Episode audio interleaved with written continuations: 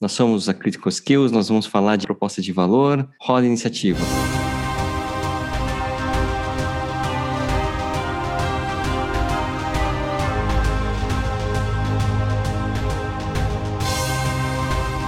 Muito bem, muito bem. Voltando agora, né? Eu sou Vitor Otani e eu vou moderar aqui a conversa. E o tema de hoje é por que você voltou a jogar RPG durante a pandemia? E como eu tinha dito nos ensaios anteriores, eu vou começar perguntando para o João Ricardo, que é quem me trouxe de volta para o mundo do RPG. Por quê? É, é, engraçado você falar, trouxe de volta, né? Na verdade, de certa forma, a gente se trouxe de volta, né? Porque começou a pandemia. A gente, com o tempo de sobra em casa para ficar estressado, para ficar de saco cheio, ou a gente ia se arrumar de trabalho para fazer, ou a gente arrumar um lazer para dar uma esparecida, né? E aí começou a surgir a oportunidade de jogar RPG. Alguns amigos parece que tiveram a mesma ideia no mesmo momento. Foi engraçado que com você a gente meio que se cruzou no Instagram, né? Depois de anos sem conversar. Você botou uma foto de um D20 lá, né? E eu peguei, ah, vamos jogar aí. E agora a gente tá aí jogando já há muito tempo. Agora, por que jogar, né? Acho que eu, eu, eu brinquei no ensaio anterior que a resposta é por que não, mas a resposta é por que não. A questão é o que, que você pode fazer com o tempo de sobra que você possa extravasar, mas que ao mesmo tempo,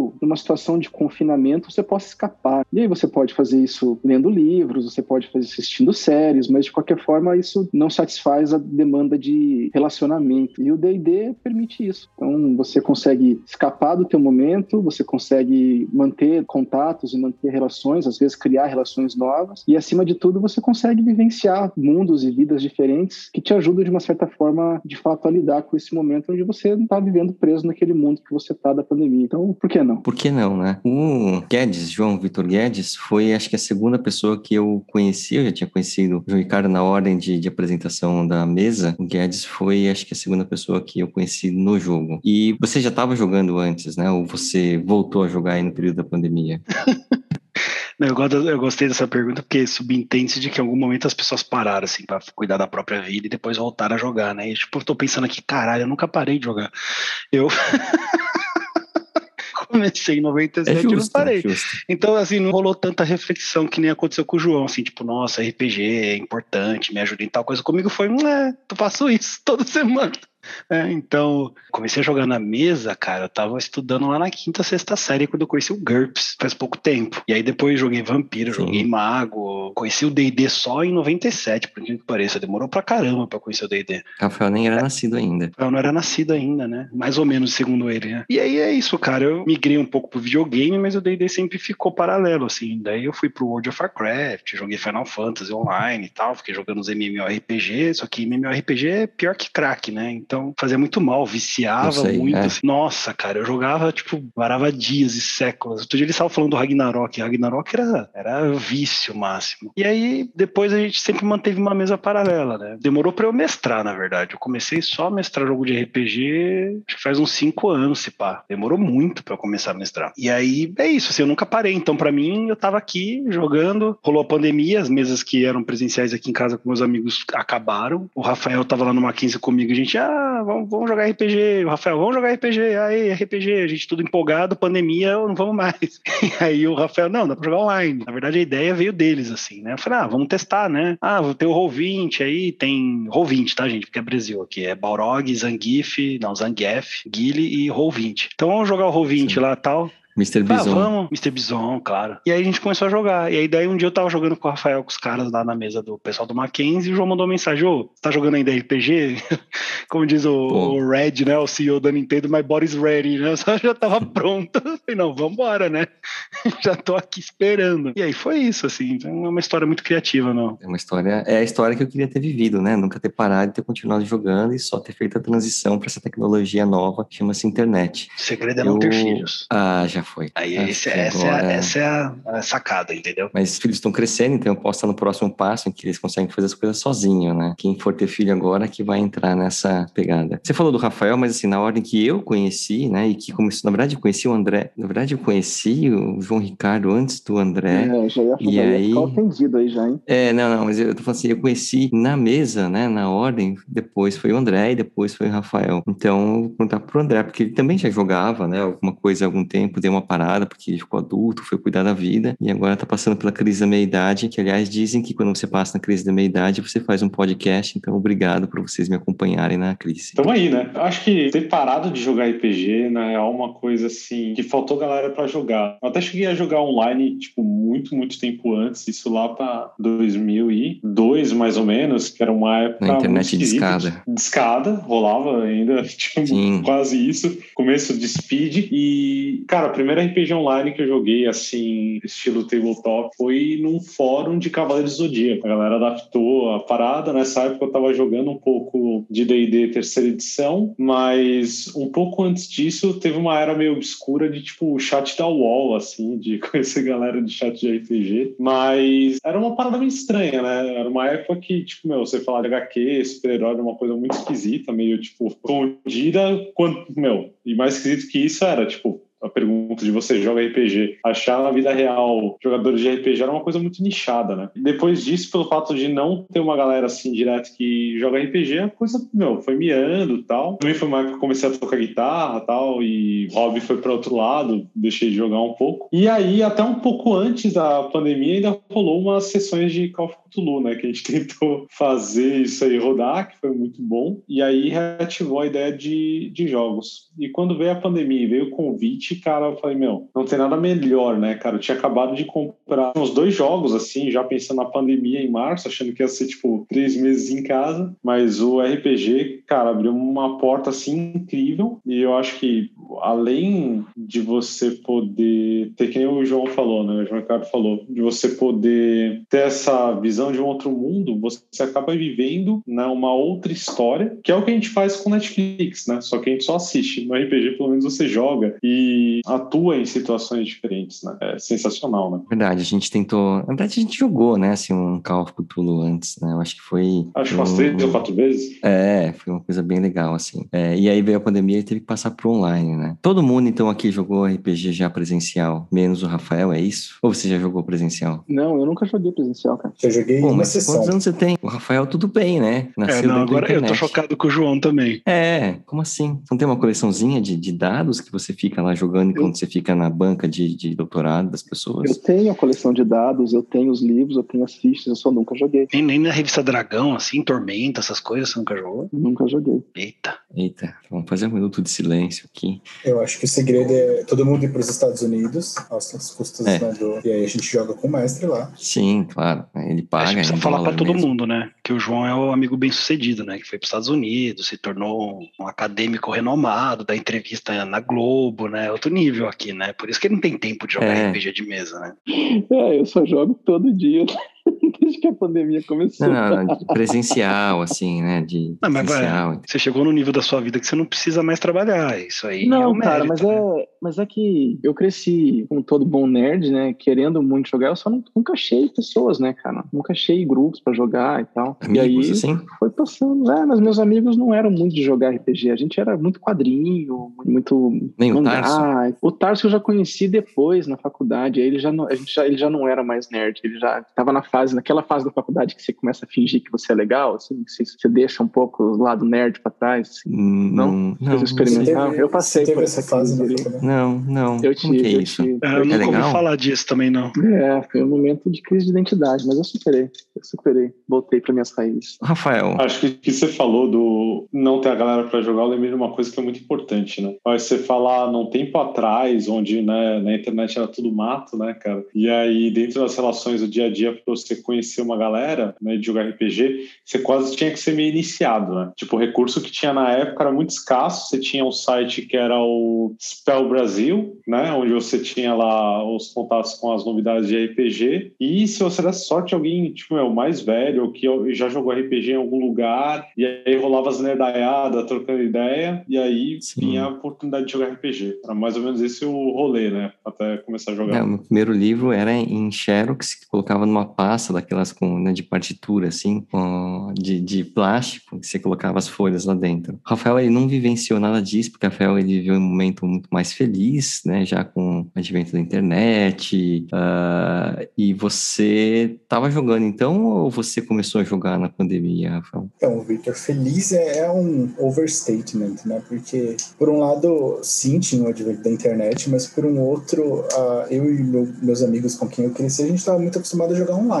Então não tinha esse apelo de, putz, vamos se reunir todos na casa de uma pessoa e jogar um jogo de tabuleiro. A minha geração cresceu meio que tipo, ah, não, tem, tem outros jogos que a gente joga no computador, não precisa do tabuleiro. Então, assim, a vontade de jogar RPG veio mais quando eu cheguei, assim, adolescência, idade adulta, que eu conheci o sistema, o jogo, e realmente fiquei interessado. Mas o roleplay em si, para mim, eu comecei com o quê? Eu comecei jogando o Ultima Online, foi o primeiro jogo que eu joguei online, assim. Aí do Ultima Online eu fui pro Tibia, RuneScape, que são a Santíssima Trindade que todo mundo começa jogando. E meu interesse pelo RPG surgiu daí, né? Aí depois eu fui procurando mais outros jogos. Cheguei a jogar o próprio Dungeons and Dragons Online, que existe, e é mais ou menos. Mas pelo foi crescendo conforme eu fui entrando em contato com a, o gênero, né? E eu fui vendo que, putz, todo mundo se inspira nesse jogo de tabuleiro das antigas, que não é tanto das antigas, porque foi sendo renovado. Então, provavelmente ele é, uma, é a parte mais legal de tudo. E aí, quando eu conheci o João, o João Guedes, ah, eu soube que ele mestrava RPG, e aí eu fui atrás dele, tentar convencer ele a mestrar uma mesa pra gente. E foi aí que eu comecei. Mas foi assim, na pandemia que eu comecei a jogar RPG de mesa propriamente dito. Eu nunca tinha jogado antes, apesar de ter tido curiosidade. Uhum. E, só, posso e só acrescentar um negócio importante? Pode, claro. Que o Rafael recupera, fez eu recuperar a fé né, no, no RPG, porque eu mestrava presencialmente, as mesas, você sabe, né? Fazer RPG presencial é. E aí, galera, vamos marcar quando? Ah,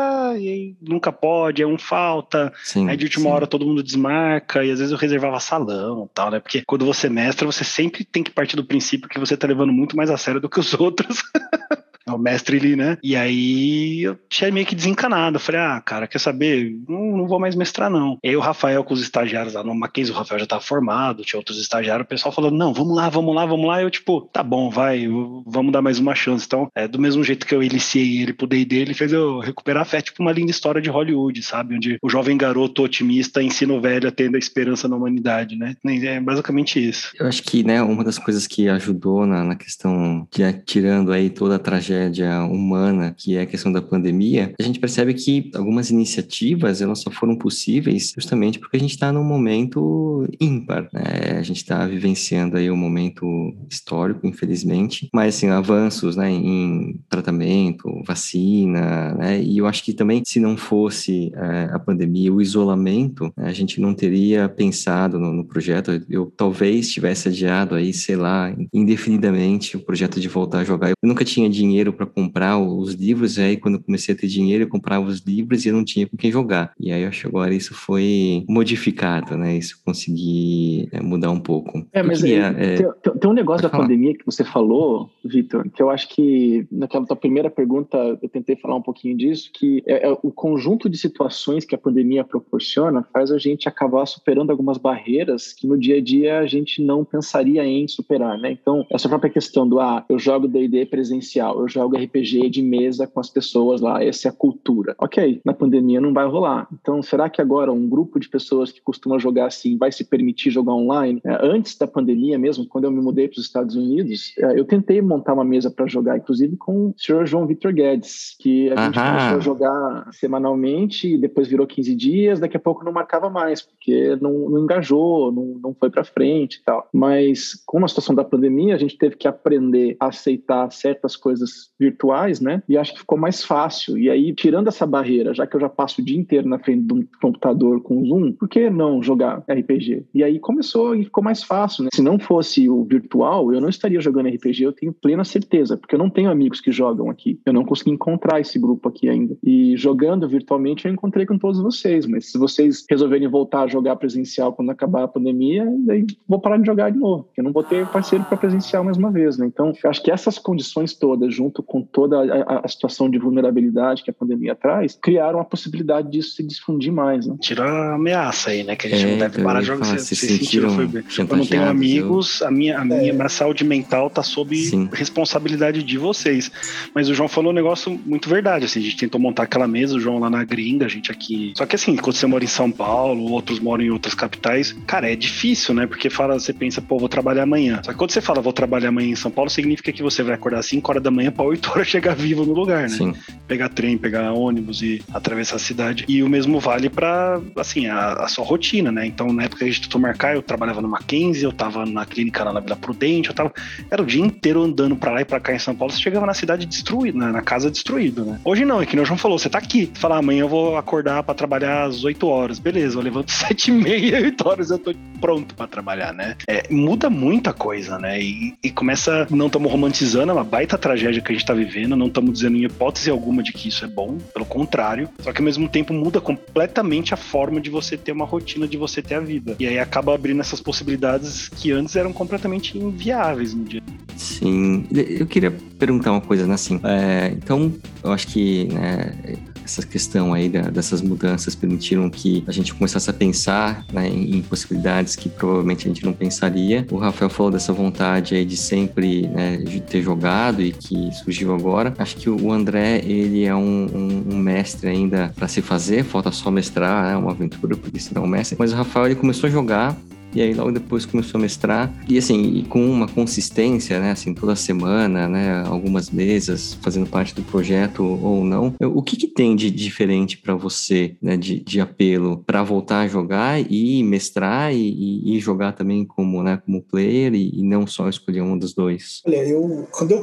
A primeira mesa que eu joguei foi a, a do João, né? Que ele mestrou. No começo eu já gostei muito por causa justamente da liberdade que o RPG te traz. E quando surgiu a oportunidade de mestrar, eu queria replicar essa, essa mesma coisa, né? Falei, bom, então beleza, vamos criar uma história, vamos tentar dar liberdade para as pessoas fazerem as decisões delas e levarem tudo isso e viver uma história. Eu acho que o apelo da RPG é esse, é o que nós que gostamos muito de jogar videogame procuramos em praticamente todos os jogos que é a oportunidade de viver uma história com a liberdade de fazer as decisões que você quer fazer, quando você quer fazer, como você quer fazer. Então, eu gosto muito tanto do jogo porque, putz, é, é, muito legal jogar, eu gosto de desenvolver o personagem, de construir um personagem, mas o apelo de criar um mundo, criar eventos e ver como esses eventos impactam as pessoas, por mais trágicos ou por mais felizes que eles possam ser, isso também é muito legal e é o lado que eu mais gosto na parte de mestrar jogos. E, André, o que, que você está esperando para mestrar? Putz, eu acho que tem uma coisa da responsa, né, cara? Acho que tem o lance de estudar muito as regras, né, que é uma coisa que confesso que eu,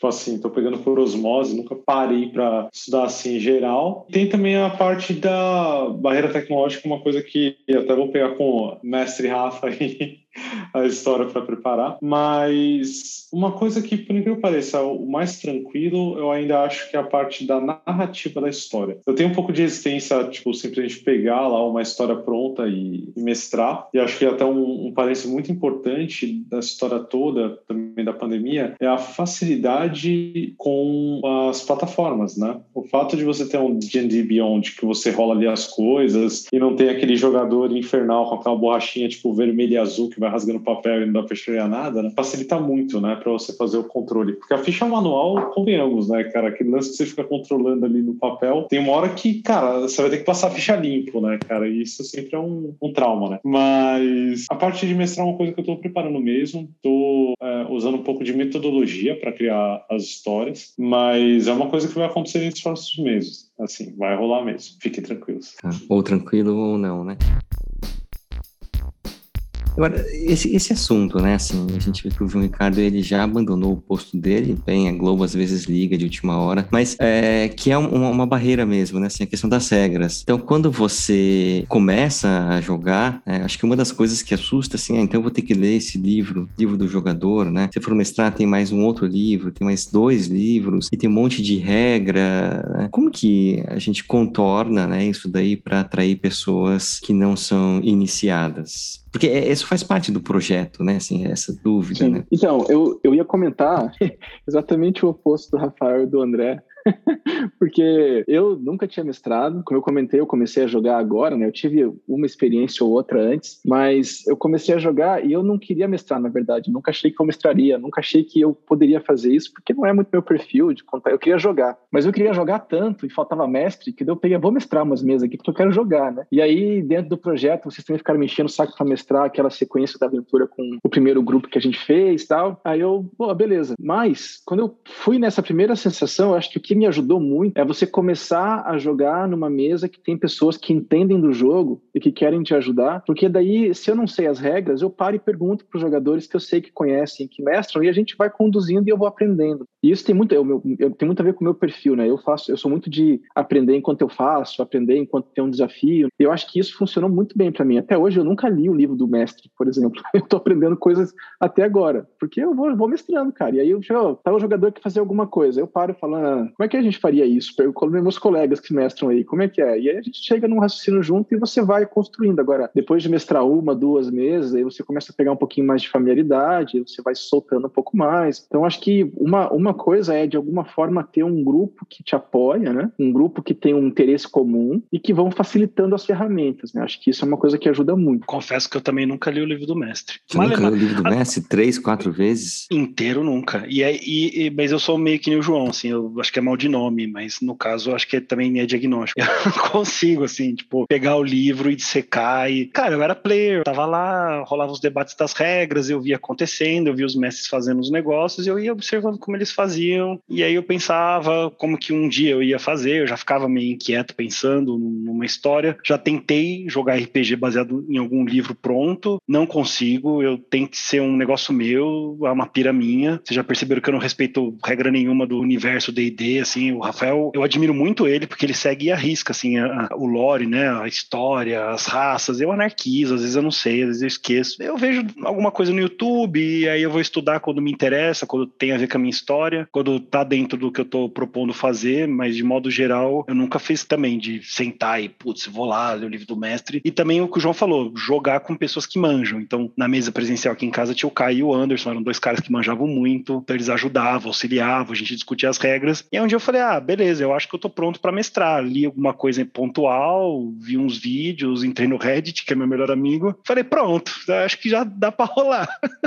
e aí surgiam as dúvidas, tinha a galera lá, né? Na mesa dos novatos era mais difícil porque no começo não tinha muita gente para me apoiar, mas o Rafael é um baita de um monstro, vocês viram, né? Depois de uma sessão jogando com ele, o cara já sabia mais regra do que eu de D&D. Eu falei, beleza, ele vai me ajudar aqui, ele vai ser meu apoio, né? É isso que eu faço, assim, é, é bom jogar com gente que manja porque você pode trocar as ideias, né? Mas o meu rolê é criar minha história, é criar meu mundo, a minha pira é essa, assim, eu gosto de fazer as situações. É isso, vou, você é um só... monstro? Não um monstro, mas é porque eu, eu, quando eu comecei a mestrar, na né, primeira vez que eu fui mestrar, é a partir do princípio que, assim, eu tenho que conhecer todas as regras para eu saber quando eu posso quebrar elas, entende? Porque mestrar o jogo é uma questão muito, muito dinâmica, no sentido de, tipo, existem situações onde uma decisão vai contra as regras, mas você tem que pensar, putz, faz sentido para a narrativa, faz sentido para os jogadores, vai ser divertido isso acontecer. Então, admito que no começo eu era um pouco, sim, mais concreto com as regras, mas é engraçado ver a, a, o relato do, do, João e do João, do João Ricardo e do João Vitor, porque quando eu fui começar a mestrar, né, quando eu falar, não, você vai mestrar uma mesa e eu comecei a pensar na história, eu não li só o manual do mestre, mas eu li outros dois manuais de toolkits para Dungeon,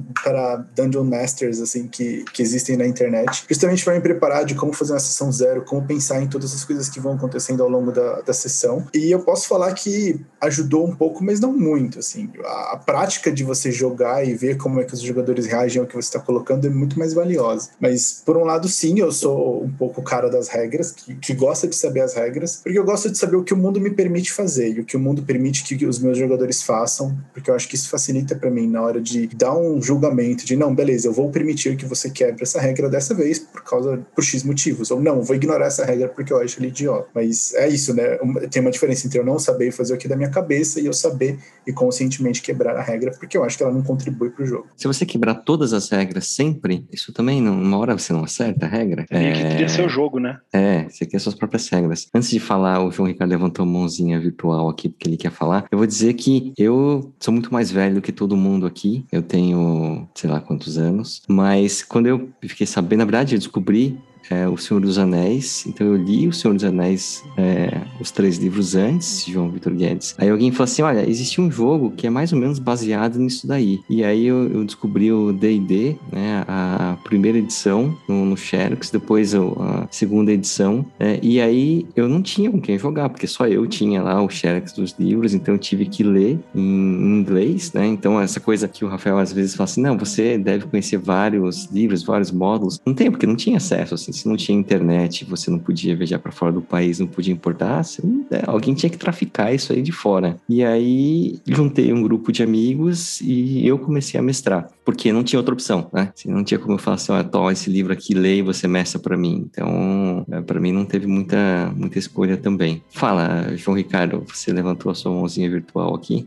Tentando respeitar o tempo dos colegas, senão eu falo demais. É, para a gente pontuar, né, que o Rafael já acabou de ter um perfil muito particular de mestre, ele é o mestre schooler, né? Ele é o cara que vai estudar, estudar, ler e vai trazer, etc. O João já é o mestre mais anárquico, né, que gosta de fazer as coisas dele, na regra dele, muda muita coisa, tal. E eu já sou um mestre que é meio que Combata.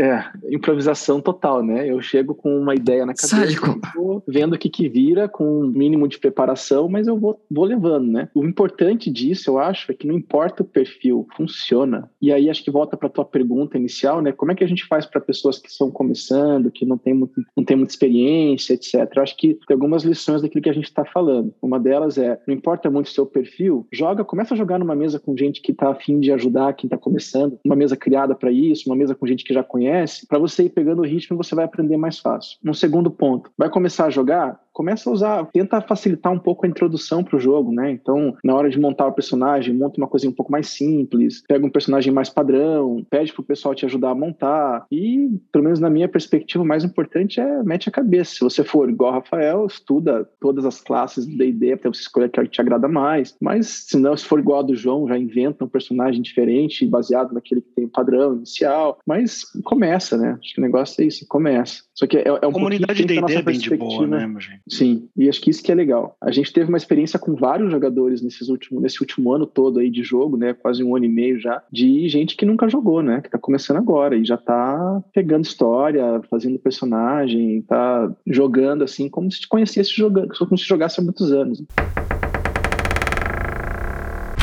E isso vale não só para jogadores, mas principalmente para os mestres, né? Porque tem esse estigma que do, do mestre, que o mestre tem que ser o cara que decorou todas as regras e sabe tudo sobre o mundo. E não, cara. Você junta um grupo de amigos que nunca jogou pela primeira vez, putz, eles não sabem as regras. Então, se você falar alguma coisa errada, quem vai te falar que você errou? Você não errou. Tipo, você tem liberdade total para fazer o que você quiser, como você quiser. O Rafael, o importante Rafael é vai falar você... que você errou. O Rafael vai pontuar é... que você errou. Talvez, se tiver alguém que nem eu. Mas o importante é isso, é você conseguir criar um mundo onde as pessoas se divirtam, com uma história que pode ou não ser extremamente bem estruturada, na maioria das vezes não é, porque o jogo é imprevisível, a intenção é que seja imprevisível. Mas assim, junta a galera e tenta. Acho que é a melhor dica que a gente pode dar. Tem uma coisa aí também, que é que isso não é época nova. Agora, você pensar nesse contexto que nem o Vitor falou, de você ter o xerox do livro e tal, não sei o quê. Na real, eu tive uma, algumas experiências de mestrar antes, né, no presencial. Eu lembro muito bem que era uma galera que era, tipo assim, sessão zero, eles falaram, não, pô, RPG é legal, tal, vamos fazer tal. E, cara, foi um caos, assim, né, porque era uma pessoa que entendia as regras, ia narrando, as outras, cara, tinha uma questão também que é a etiqueta de mesa, né? Do, dos turnos, de sacar o que tá acontecendo e tal. Meu, é, era inviável, assim. Tipo, na real, era uma anarquia, assim, insana. E acho que isso que vocês falaram de, de jogar com uma galera. Tudo bem, semestre iniciante. Mas você ter algumas pessoas na mesa que te ajudam, tipo, a transferir esse conhecimento, cara, é diferencial, cara. Acho que aí é sucesso mesmo, mas pegar uma galera do zero, sem nada, acho que tem que ter um caminho de todo mundo ir junto e ir conhecendo, né? Uma coisa que me ajudou muito é que a comunidade D&D é muito legal, cara. Lá no Facebook eu sigo dois grupos de Dungeons Dragon e o pessoal é muito acolhedor, sabe? Você coloca uma dúvida, você coloca uma questão, você... qualquer coisa, desde criação de personagem, a história, a mitologia e acho que a última vez que eu me senti acolhido assim no jogo foi quando eu jogava Final Fantasy Online, o Raw Reborn, né? Que o pessoal era muito de, te ajudar, de não, vem aqui que eu vou te mostrar, né? E quando você tem uma dessas pessoas, uma só na tua mesa, que tá lá, que tá disposto e que sabe as regras e conhece, isso te ajuda muito, né?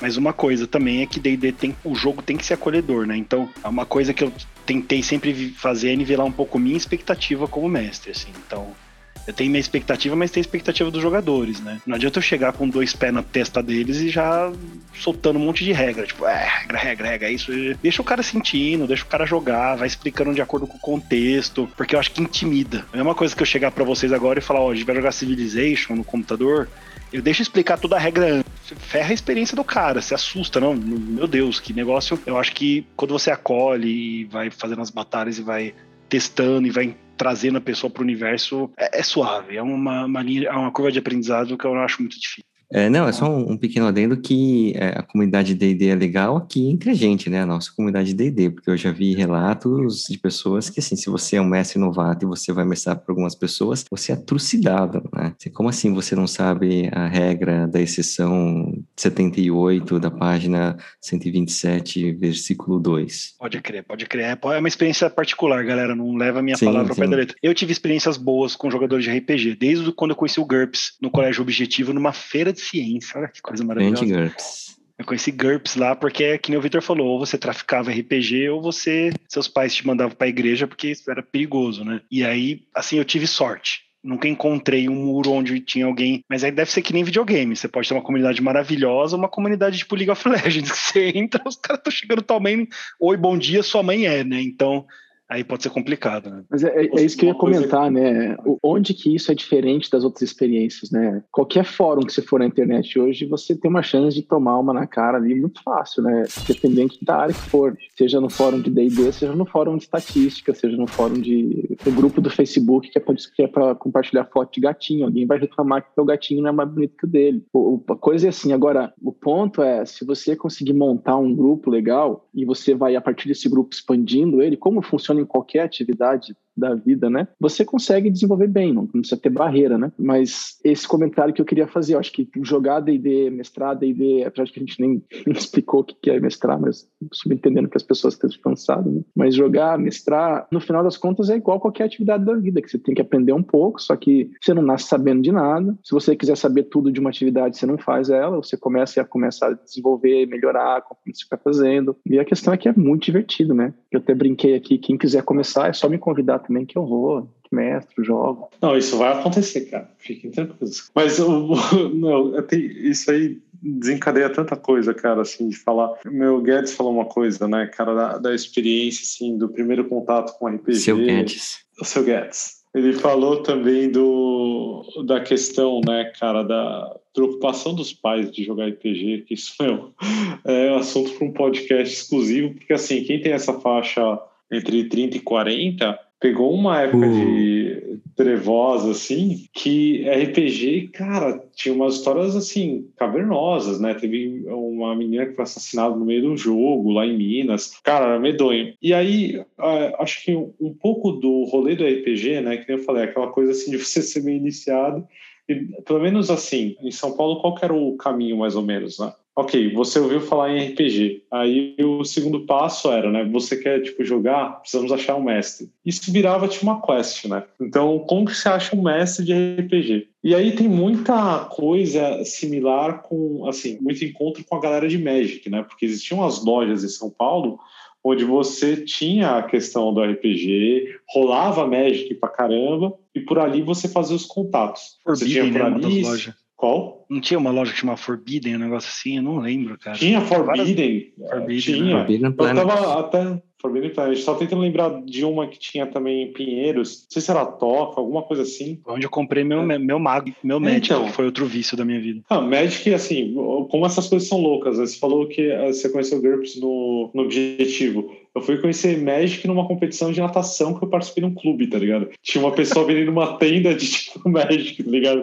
Eu comprei o Magic, é, qual que era? Acho que era o Porta, alguma coisa assim que era tipo iniciante.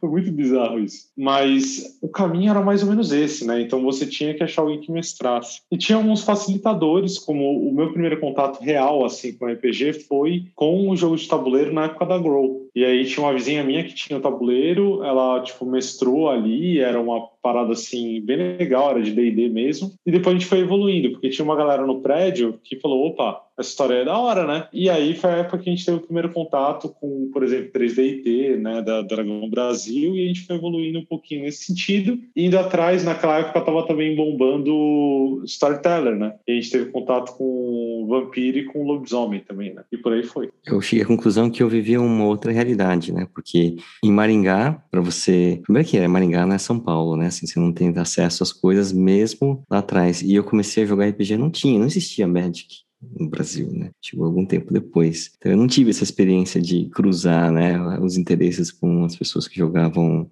Eu não sou de São Paulo, né? Eu, só para comentar rapidamente que eu sou de Mogi das Cruzes. E lá também, primeiro que eu só descobri que existia nerd quando lançaram a internet. Não, eu lembro da inauguração da, internet. O Rafael da risada na escola, você ou era tipo, sei lá, da galera, ou você, ele jogava o seu Tamagotchi no lixo, que aconteceu isso com um amigo meu, e isso me traumatizou. Eu falei, putz, nunca vou revelar pra galera que eu jogo Pokémon, porque se apanhava. E aí com a internet eu falei, caramba, olha, existe gente assim que também é que nem eu, que gosta dessas coisas aí e não quer apanhar, né? E meu primo, eu tenho uma família em São Paulo, meu primo Vitor e tal, e a galera de São Paulo eu via que era outra realidade, cara. Meu primo Vitor, ele já tinha a galera do, do World of Warcraft, ele já tinha a galera galera que comprava Magic lá em Mogi, eu ia descobrindo as coisas numas cavernas que nem o André, assim. O Magic eu descobri porque na sétima série um colega meu na hora do intervalo veio que nem vendedor de droga, abriu o jaleco e falou, e aí criança, quer conhecer uns negócios? E eu, que que é isso, tal? E a gente mostrava na escola todo mundo, que porcaria, isso daí é jogo de baralho de, fracassado. Então você ia descobrindo nas suas cidades, eu fui descobrindo em Mogi das Cruzes um lugar que chamava Castle Game, assim, que era uma locadora de videogame que tinha um, um fundo onde tudo rolava, onde tinha os Magics. Então você descobriu as cavernas sua cidade que você tinha que explorar. Então, era tenso, cara. É, aí, quando eu mudei para São Paulo, que eu vi que, putz, quem nasceu aqui foi muito mais feliz com tudo isso. Eu só vou estragar o barato do João Ricardo, do, do Guedes e do Victor, porque eu conheci o Magic, a competição do infinitamente superior Yu-Gi-Oh!, que eu perdi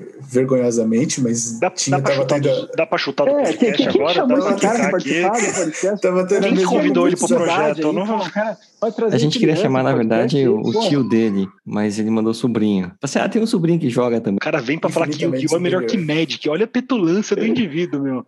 Você pode não, falar, eu... Rafael, a gente não tem preconceito contra pessoas que nasceram depois do, dos anos 2000. Não, mas eu não nasci depois dos anos 2000. Ele nasceu 24 horas antes do ano 2000. Respeita. É, você vê se Exatamente. dezembro de 1999. Rafael é conhecido como não, bug do milênio o João estava comentando, o Guedes, né, estava comentando dos buracos que a gente achava. Eu, eu cresci em Arapongas, no Paraná, né, é nem de Maringá, interiorzão, assim, né. A gente tinha uma banca de gibi na cidade, talvez três, assim, no máximo, espalhadas que você não conhecia, né. Mas aí para a gente conseguir comprar Magic, olha, não tô nem falando de comprar livro de D&D, essas coisas não existiam, né, cara. Meu pai comprava quando ele viajava e comprava nas cidades que ele viajava, no aeroporto, na rodoviária, que daí tinha, né. Uh, a gente conseguia comprar Magic numa tabacaria que o cara importava não sei por que cargas d'água. Então a gente entrava, moleque, assim, com 15 anos, 13 anos, entrava na tabacaria cheia de tabaco. E a gente entrava no fundo lá e o cara ia vender Magic pra gente.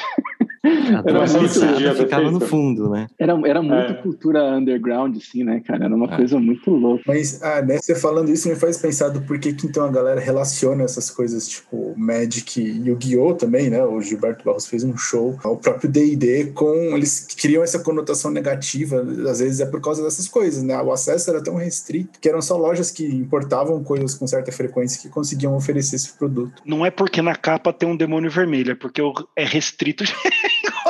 Não, não eu parto, eu parto do princípio que a galera é meio mas... concreta também, né, Rafael? Tipo, eu não, lembro que na minha certeza. cidade, quando começou essa pira de que RPG era coisa do demônio, você via os caras mostrando a capa e a capa tinha, tipo, sei lá, um ser que tinha chifre. E por causa disso era coisa. E você conhece a galera que joga, você fala, meu, o último ser humano do universo que contempla demônios são esses caras que estão jogando D&D. Eles estão preocupados apenas em subir de level, contar uma história legal e não apanhar na escola, cara. É minha preocupação, basicamente. É porque eles estão ligados que eles existem e vão puxar o seu pé de madrugada entendeu? Então eles sabem que não é uma coisa para não brincar, né?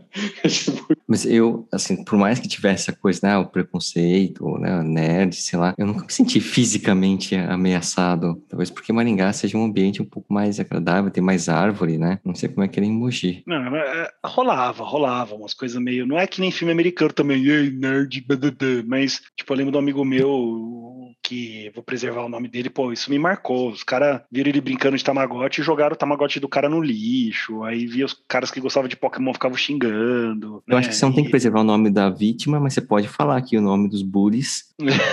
Já que não existe justiça no mundo, pelo menos resta vingança. A gente faz né? justiça né? aqui, né? Então, tipo, rolava, rolava muito, assim. Eu, não, eu lembro de, de pessoal fazendo piada na sala de aula, porque o próprio professor falando, tipo, ah, porque tem esses desenhos de crianças, Pokémon, e a galera fica jogando, bando de alienado dos infernos, e sempre tem a galera que, tipo, é. Eu adorava, sempre adorei. Tipo, pra mim, tudo que era nerd, quanto mais nerd, melhor. E já rolou também de eu ir pra, pra escola com um quadrinho do Homem-Aranha a galera, tipo, ah, nossa, olha as porcaria que você lê, essas coisas de idiota. Sempre tem, entendeu? Mas paciência, né? A gente vai aprendendo a lidar com o tempo. Hoje eu acho mó legal que os jovens, que nem o Rafael, que daqui a pouco vai falar o K-Boomer pra gente, é, eu acho mó legal o fato deles, tipo, ser nerd virou uma coisa bacana, assim. Eu vejo alguns amigos ressentidos mais velhos que, ah, não, essa geração, pô, eu acho mó legal essa geração, eu quero mais é que eles sejam felizes, pô. Eu acho sensacional o fato da, dessa cultura que antes a gente aqui numa tabacaria escondida no meio do Pirapora ter se tornado um bagulho pop que todo mundo acessa, né? Eu tive uma, eu tive uma reunião hoje à tarde com alguns alunos da faculdade aqui, pessoas de diferentes países, assim, né? E a gente discutindo um pacote do programa de estatística que eu uso que chama Sharingan, que é uma referência direta, inclusive. Se você entrar no site do GitHub, que é o site para você compartilhar código de programação e tal, eles fazem inclusive uma sessão para explicar de onde veio o nome, a relação com o anime que ele vem. Que é uma coisa que não, cara, não é. Se alguém fizesse isso no tempo que eu estava estudando, era, era, era, era chacota, não era nem tido como profissional sério, sabe? o mundo mudou muito e é divertidíssimo. Eu tô adorando, cara, assistir Avengers no Ainda cinema. Bem, Pô, bom demais, cara. E poder jogar DD e poder falar que a gente fez um projeto para fazer pesquisa com DD e isso não ser taxado de coisa pouco profissional é maravilhoso, né, cara? Mas você sabe que assim, eu vou puxar as considerações finais, depois eu passo as palavras para vocês, né? Mas é essa coisa aí da, da, da cultura, né? É, eu tenho falado do, do projeto em algumas aulas, em algumas coisas, e é engraçado a quantidade de pessoas que me mandam mensagem falando: olha, eu nunca joguei, mas putz, que legal, quero jogar. Sempre tive vontade, mas nunca consegui jogar, né? Então, as pessoas que talvez, né, por essa coisa de, do, do, do, preconceito que tinha, elas acabaram deixando, né, de, de conhecer um ambiente que, é, no final das contas, é um, é um jogo, mas a diferença é que é competitivo e você cria história junto, né, só isso acho que já é o suficiente para criar, um, criar laços. Eu vou fazer a ordem inversa, então, das considerações. Eu vou pedir para o Rafael falar propor, o que, que a gente vai falar na semana que vem, sugestões. Eu acho que na semana que vem é interessante a gente comentar um pouco, então,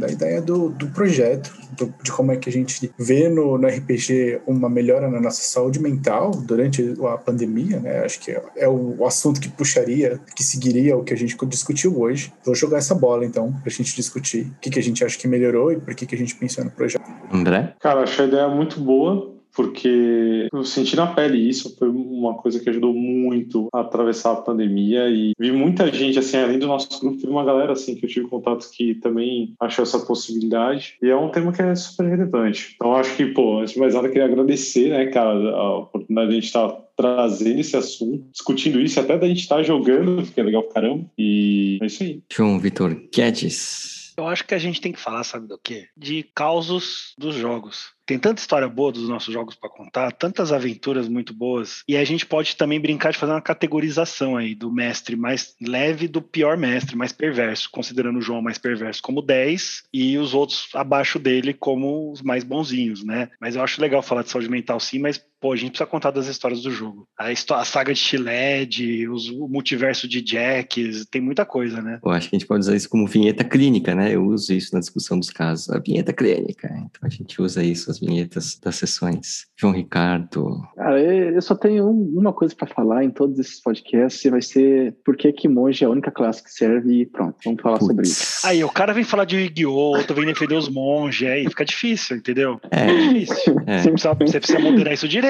Vitor. Eu, eu, não consigo, porque já falou, né? Assim, só se eu editar agora e cortar. Edita, então, edita, corta, corta. Por que, a melhor classe é Super critei agora, né? Acho que sim, acho que sim. Falha crítica, Então- sim, com certeza. Já que a gente vai pensar né, no- na, na chamadinha que é rola a iniciativa, ah, o encerramento é vocês saíram da iniciativa.